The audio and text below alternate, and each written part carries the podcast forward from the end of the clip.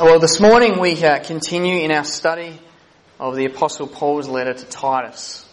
And uh, just in recap, uh, in looking through Paul's letter over the last couple of weeks, uh, we've seen that he opens with a, a, greeting to Titus. And in that we saw that he laid down the grounds for his instruction. The reasons why Titus and the churches that Titus was ministering within uh, were to pay attention what Paul was going to say. The foremost of those reasons uh, being that he had been commissioned by Jesus to be an apostle, and as such he spoke with supreme authority.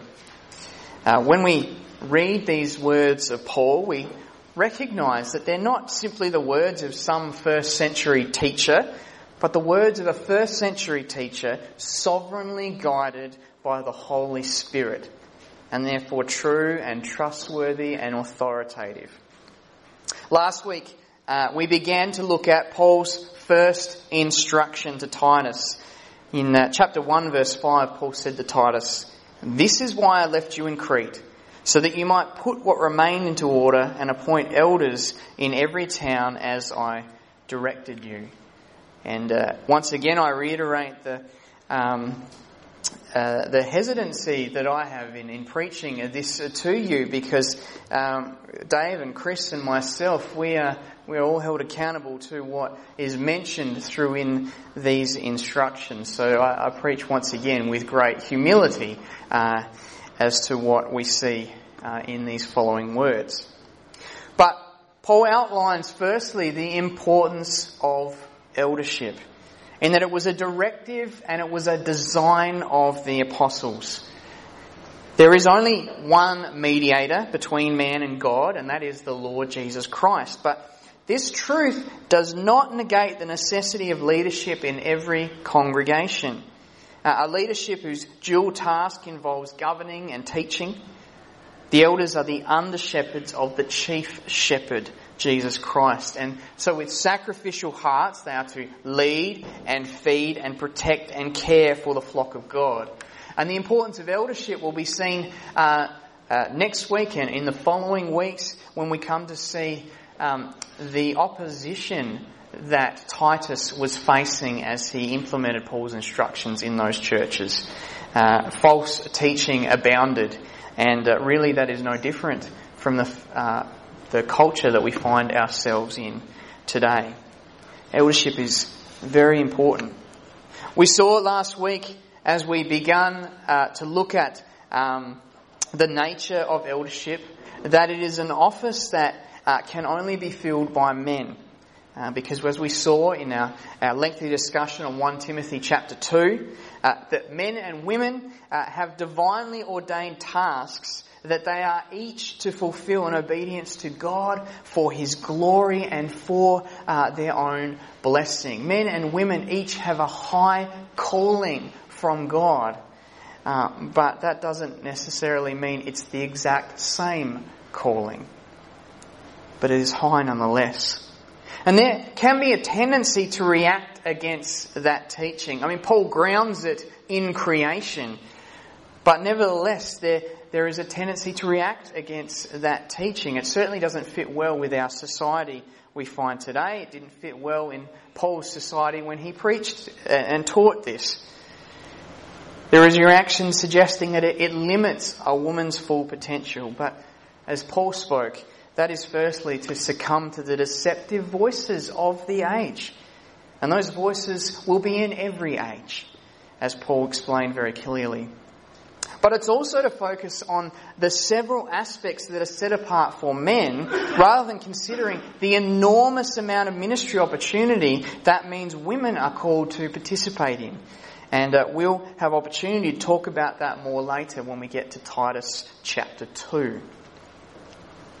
In addition to this requirement of, of male eldership, we, we also saw that it can only be fulfilled by godly men.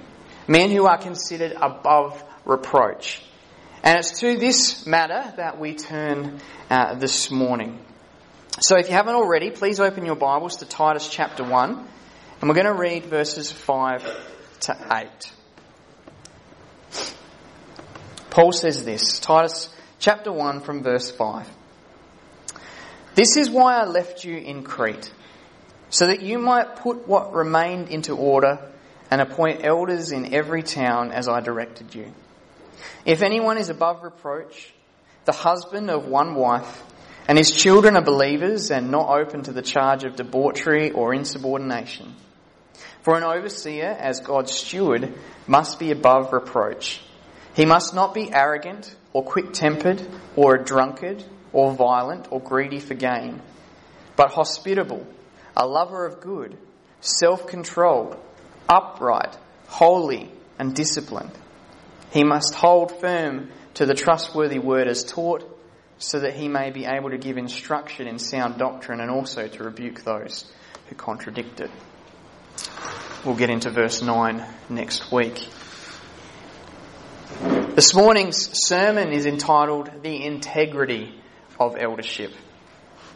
The qualities that Paul uh, discusses in these verses um, are very familiar, are they not? Because they are required of every Christian. They are, they are things that every Christian, man or woman, boy or girl, young or old, are called to aspire in. The difference, however, is that eldership is where those godly characteristics are seen in operation. And so we must be clear that these are not merely desirous characteristics, but they are descriptive characteristics. Only men who possess these qualities are to be considered for eldership. Uh, not only, not those who, who think that they're a good idea and uh, will get around to them at some point in the future. Now, uh, as as we discussed last week, uh, as discussed in, in any matter that we discuss from the pulpit, if there's any questions at all uh, from what we talk about this morning, then please uh, I encourage you to, to come and speak to me after the service, and with an open Bible, we can we can discuss these things further together. So this morning, our focus is on the integrity of eldership, and the first aspect of integrity is seen in an elder's propriety. We see that in verse 6 at the beginning. Paul says, if anyone is above reproach. Now, I've not said that the elders need to exhibit perfection, but propriety. All believers uh, will eventually be perfected in glory at the return of Christ and, and the resurrection of our bodies. But prior to this, uh, we are, as Martin Luther declared, both just and at the same time sinners. It is Christ's imputed righteousness that gives a believer their just standing before God, and this solely by His grace.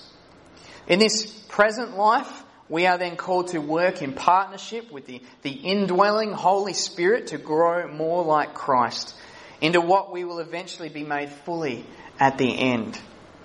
Now, is this not exactly what Paul stated in his opening greeting, where he said that the knowledge of the truth leads to godliness? When Paul states that anyone may be considered for eldership who is above reproach, he's looking for men whose lives are characterized by this pursuit of holiness. As a result, there will not be anything in these men's lives that will leave them open to the charge of impropriety. And the Greek word translated as above reproach is a, a synonym of the word that Paul used in his letter to Timothy, uh, where he declared in 1 Timothy 3 verse 2, therefore an overseer must be above reproach. Remember that Titus and Timothy, or 1 Timothy, Paul gives a clear enunciation of what eldership is to be. Now, both Greek words uh, under the uh, above reproach essentially mean that an elder conducts himself in a way that nothing he does whether, or says, whether it's in public or in private, uh, will give even the chance of him being open to attack or criticism. Uh, one person translates, translates it as unimpeachable. Now, we hear uh, this term used in the context of the United States presidency. Uh, if the president does something wrong, seriously wrong, uh, they may be impeached and removed from office. Elders are then to be considered unimpeachable. But again, this doesn't mean perfection. Elders will still be sinners. And so, part of being above reproach is to recognize that if they have sinned, to act with humility and promptly seek forgiveness and restitution and reconciliation.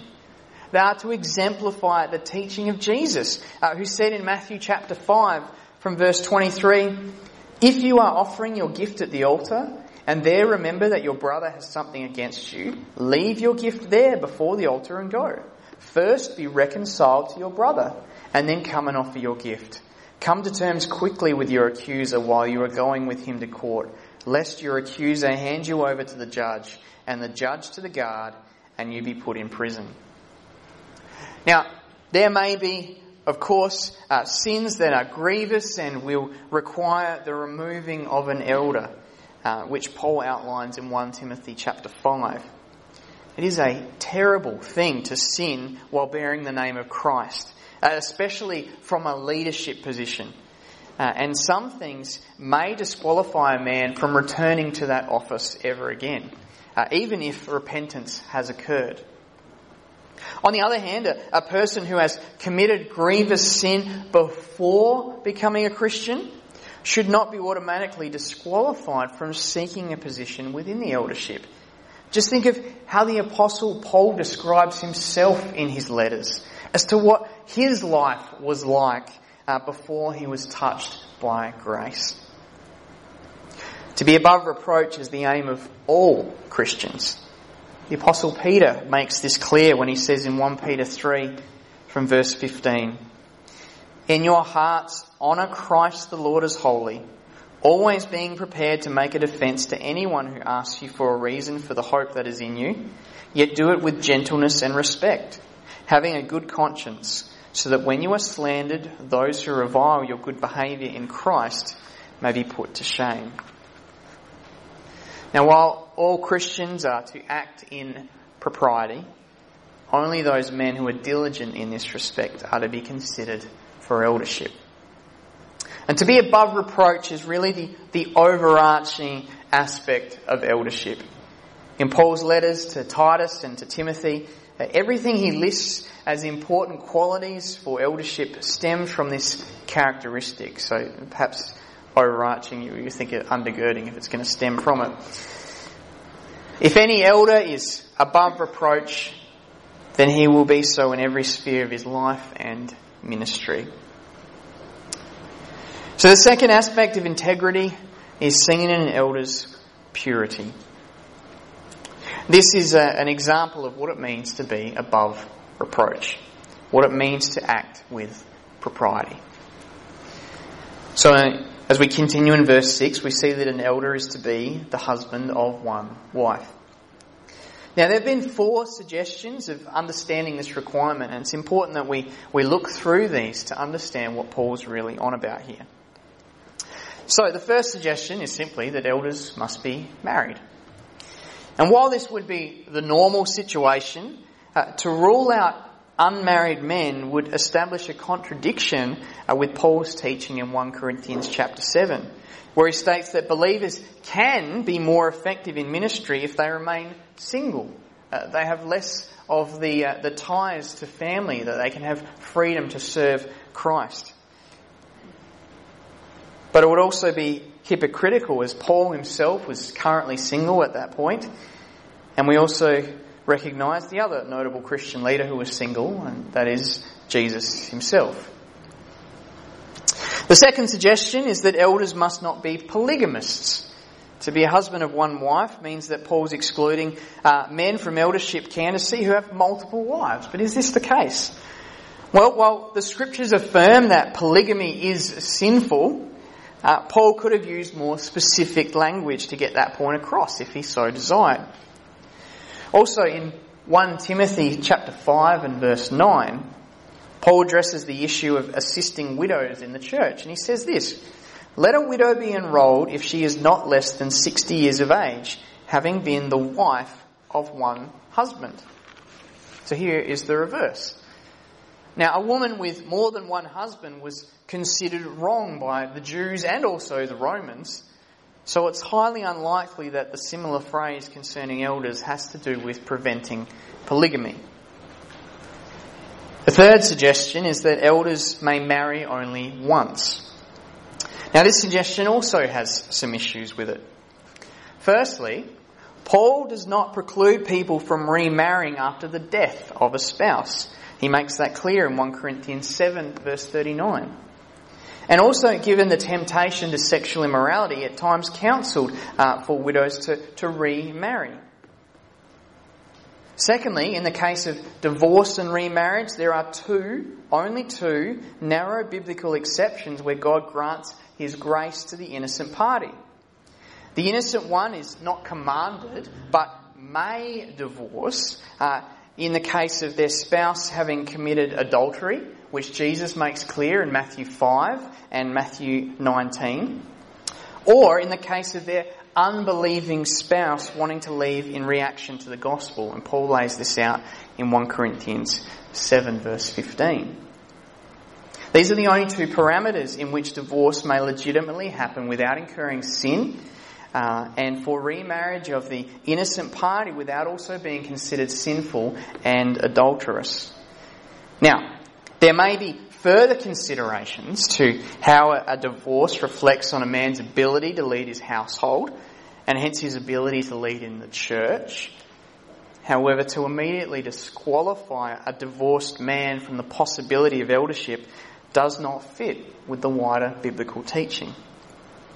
Moreover, to propose that Paul is making a statement about marital status uh, does not fit naturally into the context of a discussion on what it means to be above reproach. And so it seems that Paul is not primarily pointing to a marital status, but to moral character and conduct. And that leads us to the fourth suggestion that elders must be sexually pure. The phrase in the original language says this a one woman man. A one woman man. It describes a man who has faithfully pure attitudes and actions. Alexander Strauch, in his book uh, Biblical Eldership, he says this. Negatively, the phrase prohibits an elder from polygamy, concubinage, homosexuality, and or any other questionable sexual relationship. Positively, Scripture says the candidate for eldership should be a one woman man, meaning he has an exclusive relationship with one woman. Such a man is above reproach in his sexual and marital life. So, if a man is married, he is to be faithful to his wife. And this removes any notion that a man can be married to one woman all his life and yet allow his eyes to kind of wander off in lust uh, or actually then go on to participate in physical adultery. It also allows for single men to be considered uh, for eldership. For while an elder who is who is single, or, or an elder, uh, yeah, an elder who is single cannot obviously demonstrate faithfulness to his wife because he doesn't have one, um, he can, by his commitment to sexual purity, demonstrate an attitude of being a one woman man in preserving himself for his future wife, uh, with avoidance of such things as unwholesome talk, pornography, or fornication. Now, of course, this should be the attitude of all believers, shouldn't it? Paul makes that very clear in 1 Thessalonians chapter 4. He says this, For this is the will of God. Now just, just pause there for a moment. We're always wondering, what is the will of God for my life? Well, here is one of those moments where Paul says exactly what the will of God is for your life. This is the will of God. Your sanctification. There's nothing ambiguous about that. This is the will of God, your sanctification. That you abstain from sexual immorality. That each one of you know how to control his own body in holiness and honour, not in the passion of lust like the Gentiles who do not know God. And as we've talked about in previous weeks, sexual immorality is anything, anything whatsoever outside the covenant of marriage. Or think of what the writer to the Hebrews says in chapter 13 verse 4. Let marriage be held in honour among all, and let the marriage bed be undefiled, for God will judge the sexually immoral and adulterous. So sexual purity is the will of God for all his people. But only those men exemplifying that pursuit are to be considered for eldership. Now, while it's not mentioned here, it would be also helpful for us to specify from Paul's other writings that it would be assumed that if an elder is married, his wife is to be a believer. In 2 Corinthians 6, verses 14 and 15, Paul warns the church members, declaring, Do not be unequally yoked with unbelievers. For what partnership has righteousness with lawlessness? Or what fellowship has light with darkness?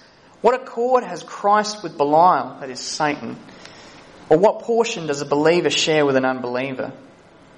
Now, while this serves as a, a, general principle regarding relationships between believers and unbelievers, it has specific relevance in the context of marriage.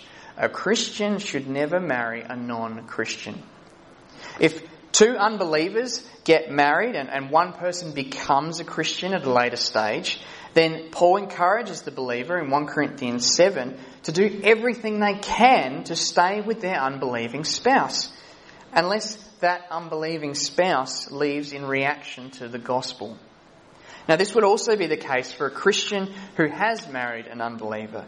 They too should stay married as far as it depends on them. Paul again draws the importance of believers marrying believers when he says in 1 Corinthians 7 verse 39 that a wife is bound to her husband as long as he lives. But if her husband dies, she is free to be married to whom she wishes, only in the Lord. And what does only in the Lord mean? It means only a fellow believer. Now, if this is the case for believers in general, uh, then how much more so for those tasked with the leadership of the church? Later in 1 Corinthians, in chapter 9, Paul defends his right to be supported for his gospel ministry. Although, to prevent any stumbling blocks, he, he chooses not to insist upon those rights. But he says this in chapter 9, verse 5 Do we not have the right to take along a believing wife, as do the other apostles and the brothers of the Lord and Cephas?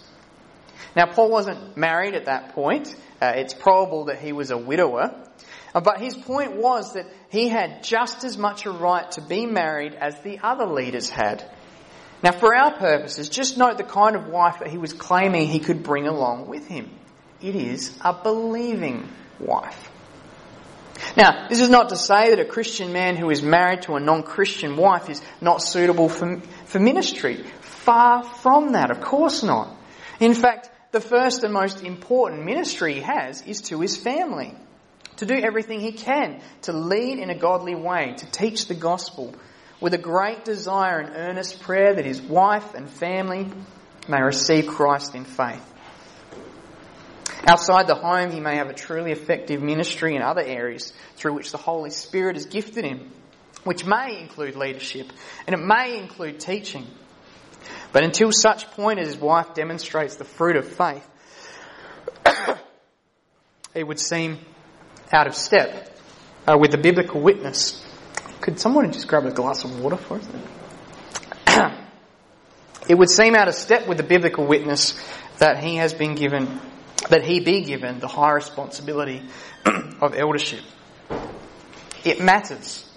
It matters very much because the church needs leaders focused on the task and who are above reproach.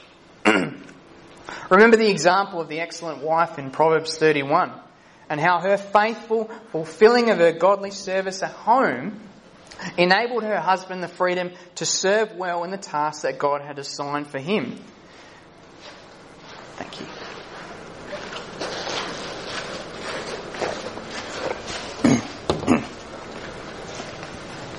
So an elder whose wife is, is not with him spiritually will have great difficulty shepherding the church. But let's not forget about the wife of an elder too. It is a difficult task having one's husband dealing with the intricacies of church life. Uh, it is difficult enough for a Christian wife who can support her husband and family in prayer and godly example. It's another thing altogether for a non-Christian wife, a, a, woman without the Spirit of God dwelling within her, without any understanding of, of ministry, without concern for the exaltation of God or, or the edification of believers or the evangelizing of the lost, the, the purposes of the church. That is a burden that she should not bear, nor would she wish to bear. And while the wife is not an elder, she nevertheless feels the responsibility that her husband undertakes. She sees the highs and the lows, and her life too is under scrutiny. So pray for the wives of your elders. Encourage them, thank them, support them. While an elder is to be a one woman kind of man, the one woman to whom he is faithful is incredibly important in his ministry. So we've seen that the integrity of an elder is, is to be seen in his propriety, in his purity, and now thirdly, in his paternity.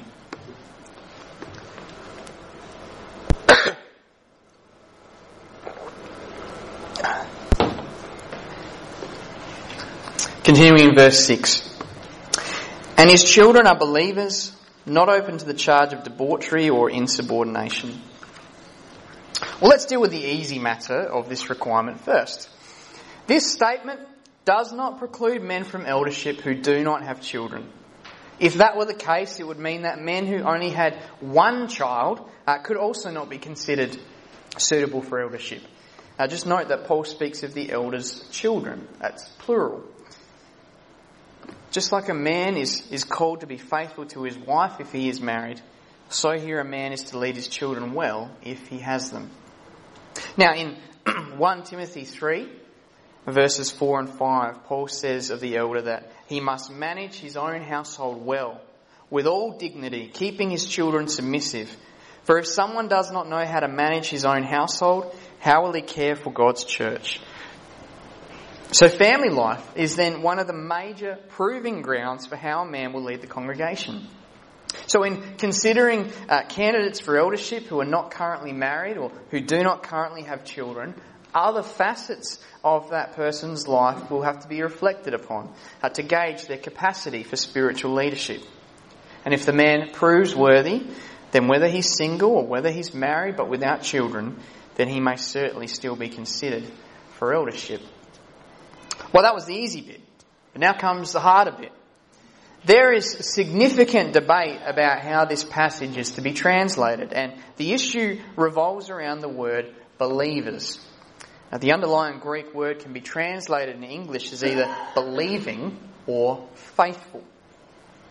In 1 Timothy 6 verse 2, the word is believing. Paul says those who have believing masters must not be disrespectful on the ground that they are brothers. Then 2 Timothy 2, verse 2, the word we see there is faithful.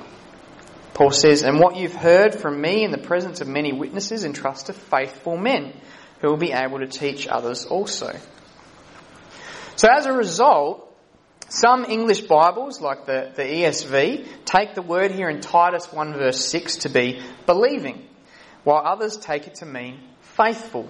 For example, the New King James Version, which says an elder is to be a man who is blameless, the husband of one wife, having faithful children, not accused of dissipation or insubordination.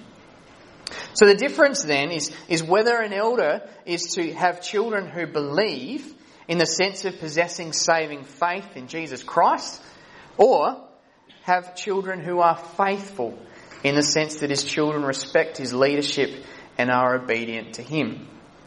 Now, obviously, there are great implications for the way this passage is interpreted, and it's taken me several years of wrestling with this text and wrestling with the arguments for both aspects before I felt comfortable to land on any conclusions or of the willingness to preach it.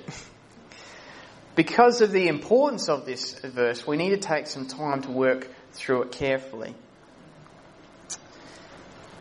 In the original language, the phrase is three words, which are translated in English as having, believing or faithful, and children. And so let's look at the first and the last before circling back to the middle. And you might be thinking, well, why do I need to know any of this? Well, I think it's important uh, for the fact that Paul is uh, teaching about the foundation of the church here. And so it's important for the church to be glorifying God in the way He wants it to be, and that the leadership uh, is glorifying God and set apart in the way that He wants. And so it's important for us to think very clearly about these qualifications, that we don't just gloss over them. So, the word having does not refer to the children's possession of belief or faithfulness, but to the father's possession of the children. Paul was talking about the elders' children. The word in, is in the present tense and it signifies possession of someone in a close relationship. As uh, one commentator explains, the implication is that Paul was talking about children who are still rightly under the father's authority in his home. Now, it's certainly true that a, a, child's upbringing has a major effect on the way they behave when they grow up and leave the home. However, once that child steps out from the authority of the father's household, the child becomes responsible for his or her actions. Now, the word children is a general term, and it's not necessarily limited to young children. Indeed, in 1 Timothy 5 verse 4, Paul writes, but if a widow has children or grandchildren, let them first learn to show godliness to their own household and to make some return to their parents, for this is pleasing in the sight of God. Well, in that context, the children are certainly old enough to assist their widowed mother, and so they, they may have even left the home by that stage.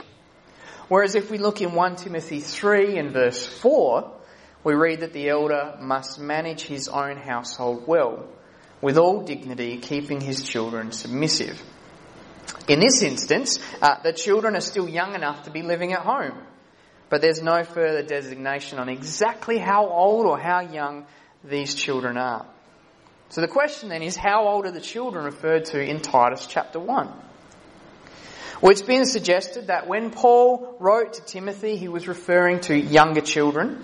And then when he wrote to Titus, he was speaking of older children that may have left the home. But the language in Titus does not seem clear enough to make uh, that distinction fully. The preceding phrase that the children must not be open to the charge of debauchery or insubordination would certainly refer to older children, but this still doesn't specify whether the children are at home or not. Now, could just as well be referring to older children living at home. And in that respect, it could certainly encompass the children referred to in 1 Timothy 3. Paul's also uh, already made clear in the opening words to Titus that faith leads to godliness. And it would certainly be true that believing children would not be acting in debauched or insubordinate ways. However, these negative terms fit more naturally as a direct opposite of obedient nature. In fact, some scholars have noted that there is a pattern in Titus where Paul lists one positive attribute followed by two negative attributes that help flesh out what is meant by the positive. So in Titus chapter 1 verse 13, Paul speaks of rebuking false teachers that they may be sound in faith. And the soundness of faith is then contrasted by two negative statements in verse 14 where he says, not devoting themselves to Jewish myths and the commands of people who turn away from the truth. A similar thing is found in Titus uh, chapter 2 verse 3 where older women are to be reverent in behaviour which is directly contrasted by two negative statements, where they are not to be slanderers or slaves to too much wine. It seems more natural then to contrast the positive statement of faithfulness being required for elders' children with the two negative statements of debauchery and insubordination as things to be avoided. The two negatives explaining the meaning of the positive. And as one uh, New Testament professor states, what is in view is not occasional disobedience, but deep seated rebellion against parental authority. We of course know there are stages in children's life where they will be more open to the father and the mother's leading, and there will be more other times when they will be challenging that authority. Now, one other consideration needs to be addressed, and that is were there no candidates for eldership in Ephesus whose children were old enough to make a profession of faith? Did Paul not mention the requirement of belief to Timothy because there were only younger men in Ephesus but older men in Crete? But what happened 10, 15, 20 years later when the children of the Ephesian elders grew up? Now, something only needs to be written once in the Bible for it to be true, but if Paul really did expect young uh, children of eldership candidates to be submissive when they were younger, and then make a profession of faith when they were older, then would he not have made that clear in both his letters, which laid out the qualifications for eldership, which were sent to two different apostolic delegates who were in two different locations? In 1 Timothy 3 and Titus 1, Paul's overarching requirement of elders is that they may be above reproach. And so it would seem to have been unhelpful if Paul had set certain level for eldership in Ephesus, that their children were to be submissive, but then an even higher level for eldership in Crete, that their children were to be believers. Now this leads us to the conclusion that the word faithful is a better translation than believing. In fact, the same Greek word appears two other places in Titus, and they are both translated with the sense of faithfulness. In Titus chapter 1 verse 9, Paul says of the elder, he must hold firm to the trustworthy word. And then in Titus chapter 3 verse 8, Paul says of the gospel message that the saying is trustworthy. The idea of having children who are faithful to their father also fits uh, much more in line with the focus of the passage itself, for it speaks of the character and conduct of the man that he can keep a well maintained household, and as such is a good candidate for the eldership, where he would be looking after God's household. Now, it can be argued that the expectation of having believing children also speaks to the ability of uh, the man in teaching his children about the gospel. But as we know, salvation is solely by the grace and sovereignty of God. And as such, while men are responsible for teaching the gospel uh, to their children, the result is not in their hands as a godly father, but in the hands of the heavenly father. And the same is true in the church. Elders are to preach the gospel and to lead well, but salvation is by God's grace. And elders are not asked to step down if it's found that there is one unbeliever in the congregation, in God's household. What is required of an elder is nothing other than what is expected of all Christian fathers. And Paul lays out this expectation in Ephesians 6 verse 4, where he says, Fathers, do not provoke your children to anger, but bring them up in the discipline and instruction of the Lord. Now, does that mean when considering a man for eldership that we should not reflect upon the way uh, his grown children live? Well, I don't think Paul would want us to be so undiscerning. If there is a discernible pattern of depravity throughout most of his children, then wisdom would suggest asking a few questions. Overall, however, in his excellent commentary on Titus, uh, George Knight summarises Paul's requirement this way. He says this what must not characterize the children of an elder is immorality and undisciplined rebelliousness if the children are still at home and under his authority. Paul is not asking any more of the elder and his children than is expected for every Christian father and his children. However, only if a man exercises such proper control over his children may he be an elder. So, an elder's integrity is seen in his propriety, in his purity, and also in his paternity. Now, if that's glossed over a few people, I just encourage you to, to zone back in for a moment as we look at the final aspect here that Paul emphasises, and that is the elder's personality. Uh, Paul begins in verse 7 For an overseer as God's steward must be above reproach now, as we saw last week, an elder is an overseer. Paul explicitly declares here that the elder does not have ownership of the church that he oversees, for the church he oversees belongs exclusively to God. The elder looks after God's household as a faithful steward. And since the church is God's household, the overseer must be above reproach. Nothing less would be considered acceptable. Now, this is reiterated from verse 5, which served as the underlying qualification of eldership. Elders must be above reproach. In verses 7 to 8, then, Paul fleshes out what that looks like in more general terms related to a man's character. And if we understand reproach in its negative form, that is, that an elder is not to be considered reproachable, then Paul lists six negative traits that an elder must not be, followed by six positive traits that an elder must be. So in verse 7, we see a list of traits to abstain from. And we'll go through these quickly now. First, as we've already addressed, the elder must not do anything that brings about reproach. He must be above reproach. Second, he must not be arrogant.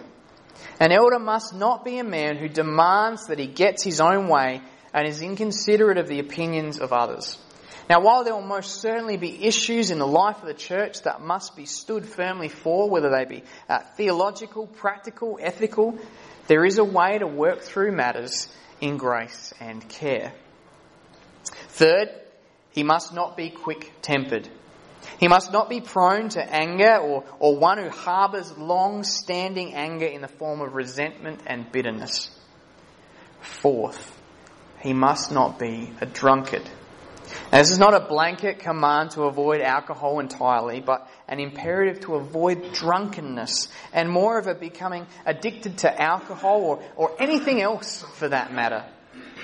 Drunkenness is not only sinful, but it inhibits a man's ability to think and act clearly. Fifth, he must not be violent.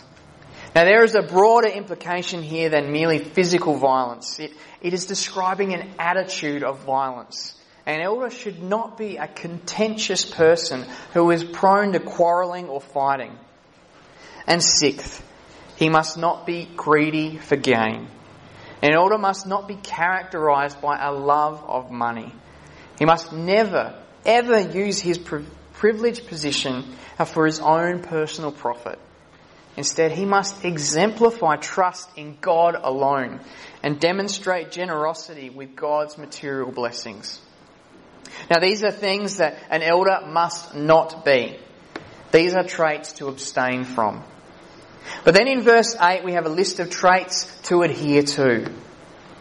First, an elder must be hospitable. Now the Greek word is philoxenon. Philo meaning love and xenon meaning strangers. To be hospitable is to love strangers. It's the exact opposite of what we know today as xenophobia, which is the fear or the hatred of strangers. Elders must be hospitable. They must have attitudes that reflect a desire and care uh, to serve all people. A desire that is exhibited particularly in the way they use their material possessions to bless others. Second, he must be a lover of good. Now this is more than just wanting to do good or to see good happen but it is having a personal affection and desire for what God has declared is good. In 2 Timothy 3 verse 3, Paul says that the last days will be characterized by people not loving good. And hence there is tremendous need for elders who yearn and long for what is good. Third, he must be self-controlled. This quality is translated in other Bible translations as sensible or prudent. It means to have a sound mind or a sober mind. After Jesus healed the demon possessed man in Mark 5:15, the man was in his right mind. An elder must be a person who is able to exhibit clear thinking and good judgment. Fourth, he must be upright. This means the elder must be righteous. He must be someone whose life is characterized by seeking to do what is right in the eyes of God. Alexander Strauch comments that an elder who is righteous can be counted on to be a principled man and to make fair, just, and righteous decisions for the church. Fifth, he must be holy. All believers have been made holy through faith in Christ and his work on the cross. And all believers are also uh, called to become more of what they have already become. An elder will be someone who works hard in his devotion to God and serves as an example to the congregation in his commitment to godliness. And sixth, he must be disciplined. An elder not only has self control in all aspects of their life, but they work hard at maintaining it. There is a sense of having mastery uh, that enables them to stand firm in the faith. A man can only undertake the responsibility for shepherding the flock if he's able to look after his own life. So this is Paul's dual list. This is what is to characterize the personality of an elder. And what we notice as well is that by listing these features in a manner of denials and affirmations, Paul is showing that it's not enough that an elder abstain from certain negative traits, but that he also adheres to certain positive traits. For instance, it's not enough that an elder must not be a drunkard. No, he must also be hospitable. So an elder's integrity is seen in his propriety, in his purity, in his paternity, and in his personality. As I explained at the start, these are, are nothing different to what is commanded of all Christians. Every believer is called to obey the word and be conformed to the image of Christ. But in this, we also recognize the necessity of the indwelling Spirit. We're not only saved by the Holy Spirit's work, we are also sustained and sanctified, and we serve by the Holy Spirit's work. The elders are to be men who cooperate with the indwelling Spirit of Christ in order that they may be qualified to lead Christ's church. It's not a greatness of self they rely on, but the tremendous mercy and grace of God. And so may God ensure that the integrity of his leaders here at Maffra remains strong. And we ask this for his glory and for the benefit of his household. Let's pray.